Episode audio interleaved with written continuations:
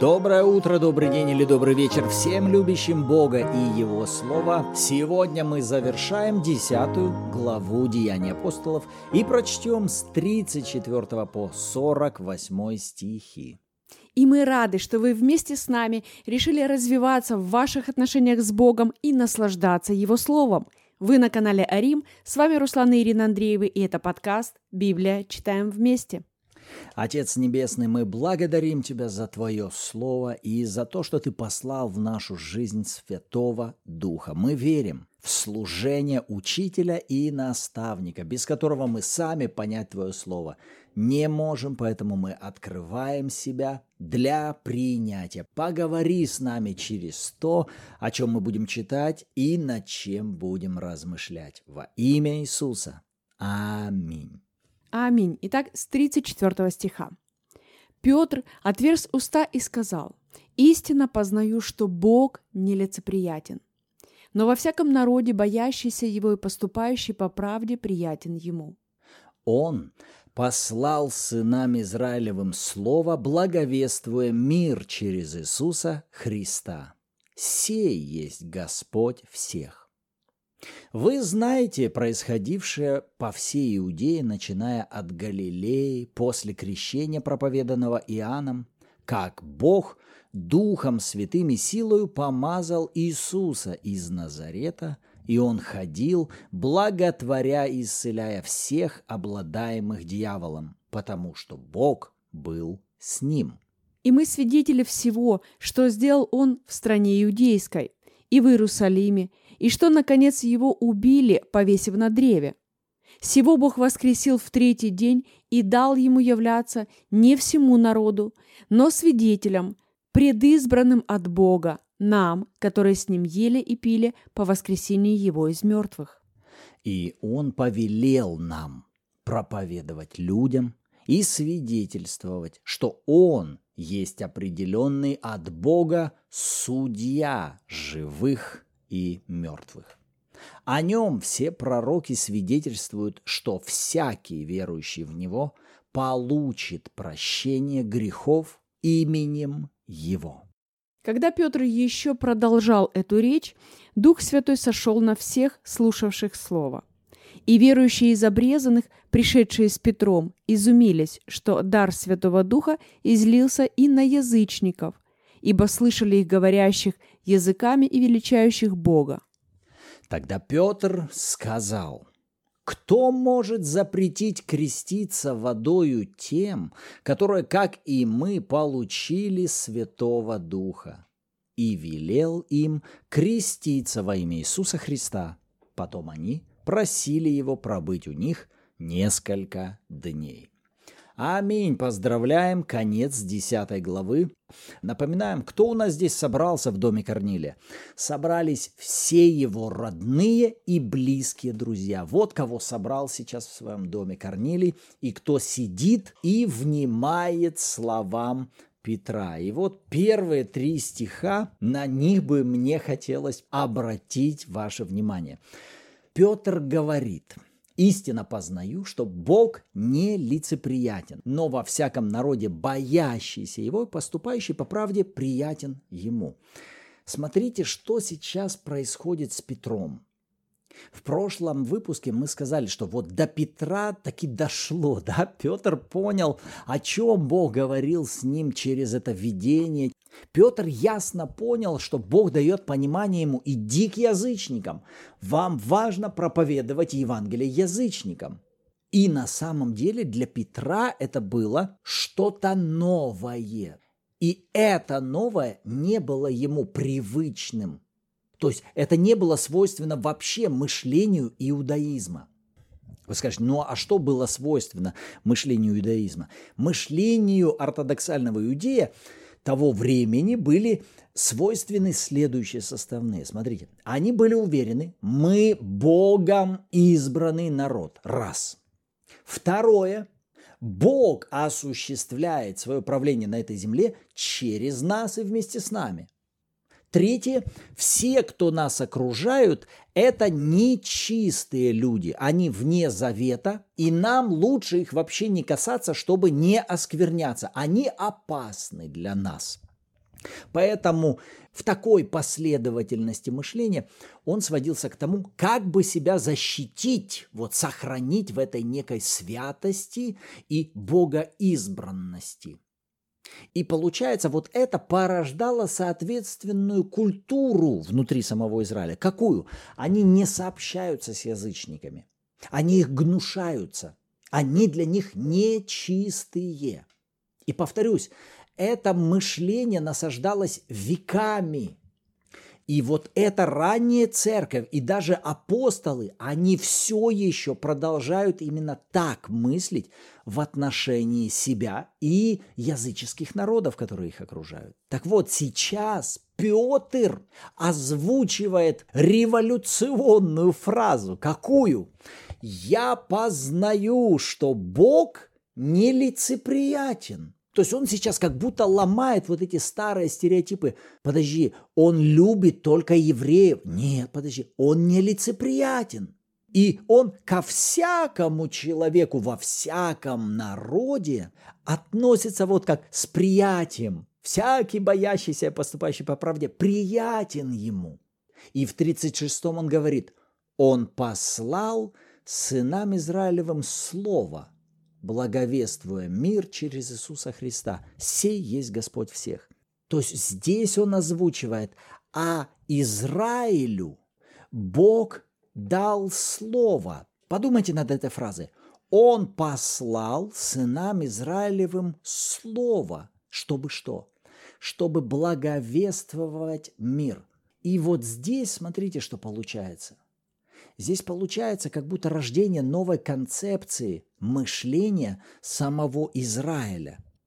То есть вот эта первоапостольская церковь, состоящая в основном из иудеев, они вот теперь как должны были о себе думать. Да, мы люди завета. Да, мы избранный народ. Мы особенны. Но в чем наша особенность? Просто ли в том, что Бог нас решил выделить из числа всех народов, чтобы мы в результате надмевались над этими народами? Нет. Наша особенность вот в чем. Бог решил через нас дать слово, чтобы мы озвучили его послание. Кому? Всему миру. Послание о чем? Послание о примирении через Иисуса Христа. Вы скажете, ну и что тут такого? Но смотрите, здесь как раз перед нами выступают две совершенно разные модели. В первой модели мышления ортодоксальный иудаизм, вот он, мы избранные, мы особенные, все остальные нечистые, Отсюда рождается какая стратегия? Нам важно защитить себя, свою святость, свою чистоту, не допускать никого внутрь своего общения, внутрь своего окружения и других не касаться. Все, такое мышление порождает вот такую позицию надменности и отсутствие идти и общаться с кем-то другим. Но у Петра сейчас начинает формироваться новое мышление. Стоп! Наша особенность и уникальность в избрании Бога вот в чем в том, что нам дано слово, цель которого нам надо тогда пойти и возвестить. И такой образ мышления, смотрите, порождает как новое отношение к окружающим людям, так и совершенно другую стратегию. Теперь она уже не будет направлена на то, как бы нам свое внутреннее окружение защитить, ничего нечистого к себе не приблизить, никому не идти, никого не касаться. Нет, а наоборот – мы избраны, чтобы пойти и возвестить слово кому-то другому. И вот к какому тезису и какой практичности я хотел бы, чтобы это нас с вами привело. Вот здесь Бог педагогически производит реформацию внутри Петра. Для чего? Для того, чтобы внести изменения и в стратегию его служения – и в этой педагогике, смотрите, в начале Бог помогает изменить стереотипы в его уме, старые твердыни изменить. И он понимает, что если не изменить, не помочь изменить вот эти старые представления, то тогда даже если я приду, буквально явлюсь во плоти снова, вот как Христос придет в собрание апостолов, и если я им скажу, идите к язычникам, то их непреображенное мышление, оно не будет понимать, в чем здесь смысл. Они будут заставлять себя, они все же еще будут продолжать думать, что он толкает нас на то, чтобы мы шли к нечистому, чтобы мы оскверняли.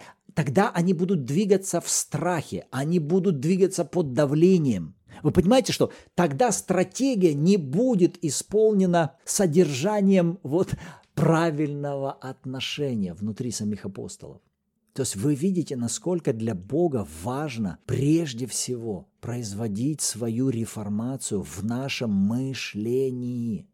А наше мышление, оно потом будет производить и новые отношения как к себе, как к окружающим нас людям, а уже потом это будет порождать новую стратегию нашего служения другим людям.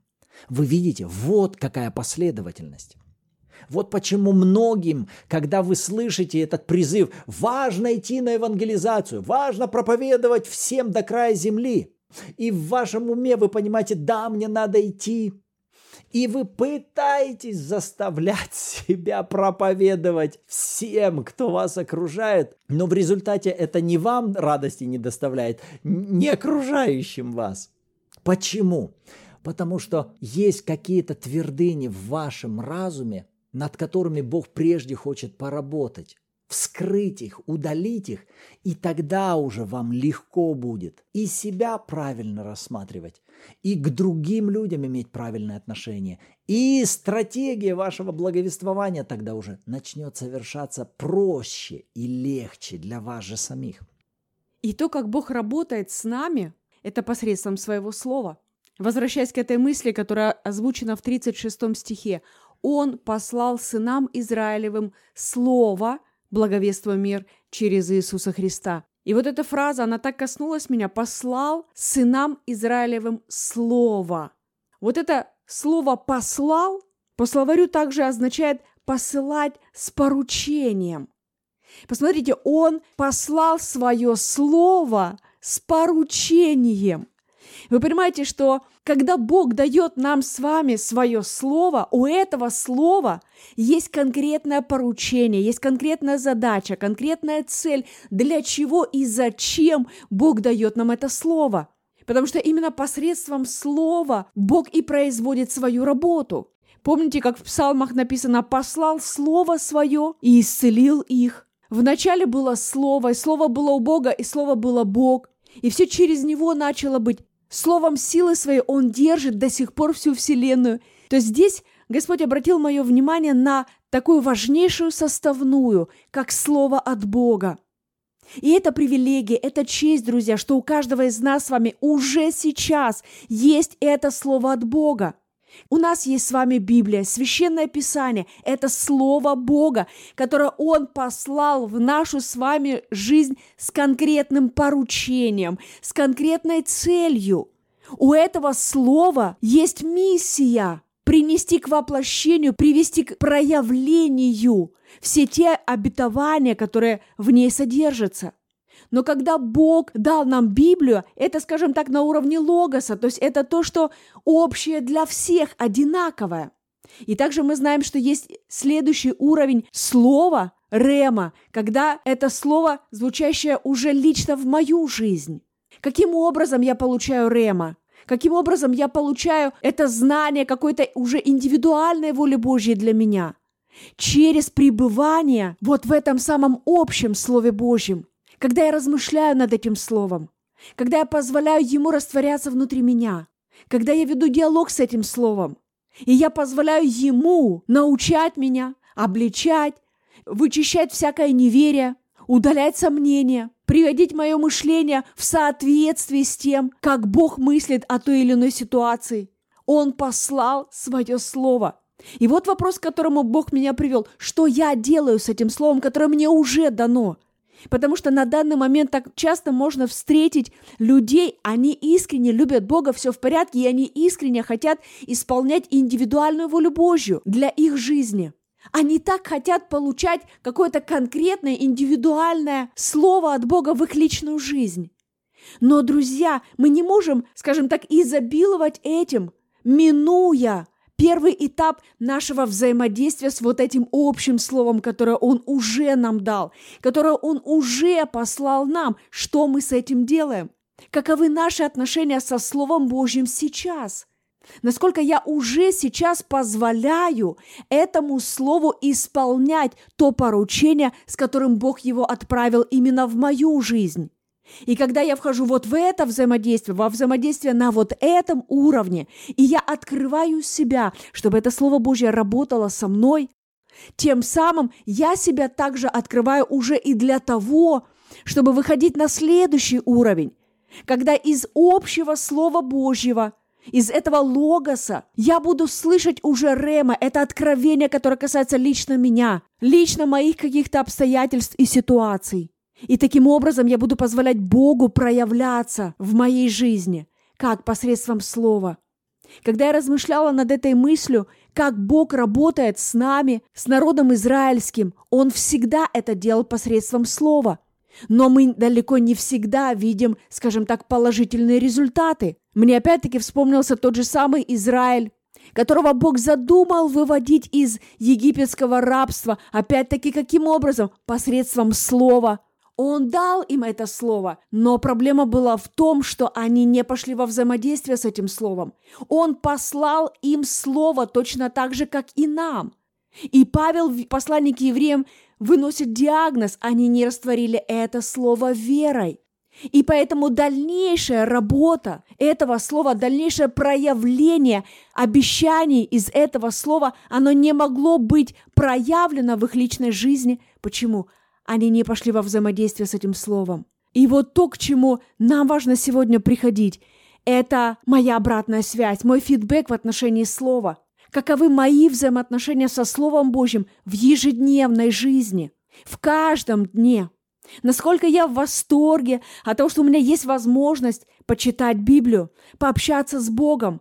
Понимаю, что когда я общаюсь со Словом Божьим, равно я общаюсь с Богом, равно я сейчас принимаю это Слово, которое именно сам Бог отправил для меня лично в мою жизнь. Это письмо, которое собственноручно написано Отцом для меня. Напомню, что именно размышления приносят откровение – когда мы размышляем над Словом, мы получаем это откровение, которое способно дальше вести нас к новым результатам. И когда я смотрю на всю эту проповедь Петра, а потом я смотрю на результат, который вот происходит в завершении этой проповеди, меня это просто удивляет. Ребят, посмотрите, в 44 стихе, когда Петр еще продолжал эту речь, Святой Дух сходит на всех, слушающих Слово, и они также начинают говорить на иных языках. И когда я вижу эту картину, я думаю, как? Ну вот как они могли заговорить? Их же сейчас этому никто не учил и никто не наставлял. Петр вообще сейчас только базовые основы Евангелия проповедует, но при этом мы видим, а Святой Дух сходит, и они сверхъестественно переживают то, что пережили апостолы тогда в день Пятидесятницы. А когда мы смотрим на апостолов во второй главе Деяний, там их никто не наставлял. Как креститься Святым Духом, как принять дар говорения на иных языках. Наставлений вере у них не было. Дух Святой сошел на них так, что это в результате привело их к тому, что они начали говорить на иных языках. И вот тут как будто Святой Дух берет это демонстративно перед верующими иудеями. А у нас здесь группа верующих иудеев. Напоминаю, что у нас здесь не только один Петр, а с Петром там братья еще, помните, пришли из Иопии. И они сейчас вот в 45 стихе, видя это, изумились, что сейчас язычники заговорили на иных языках и начали величать Бога. Но повторюсь, благодаря чему все это произошло? Благодаря тому, что Корнилий движется в послушании тому слову, которое говорит ему Бог. И Петр движется в послушании тому, как ведет его Бог. И финальная картина этой истории, она сверхъестественна. Потому что если посмотреть на саму-то проповедь, то она по объему вмещается в 10 стихов. Поэтому ни само красноречие, ни сама глубина проповеди произвела вот эту сверхъестественную реформацию. Мы возвращаемся, что служение церкви – это обязательное служение единого союза, рожденного свыше человека, с Духом Бога. Не просто сам по себе Петр говорит хорошие правильные истины. Петр говорит то, что сказал ему говорить Бог, а Дух Бога делает сверхъестественно то, что может сделать только Дух Бога. Деяния апостолов нам всегда нужно рассматривать как деяние Святого Духа вместе с рожденными свыше людьми. И еще все-таки хотелось бы выделить вот эти слова, которые Петр озвучивает в 42 стихе. Он говорит, Иисус повелел нам проповедовать людям и свидетельствовать о чем? Что Он есть определенный от Бога судья живых и мертвых. О нем все пророки свидетельствуют, что всякий, верующий в Него, получит прощение грехов именем Его.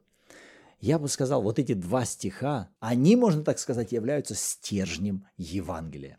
Бог воскресил Христа из мертвых, Бог ввел его в позицию Господа и судьи всех живых и мертвых. И благодаря Иисусу Христу всякий, кто поверит в Него, получит прощение грехов. Почему? Благодаря Его имени, которое есть Спаситель.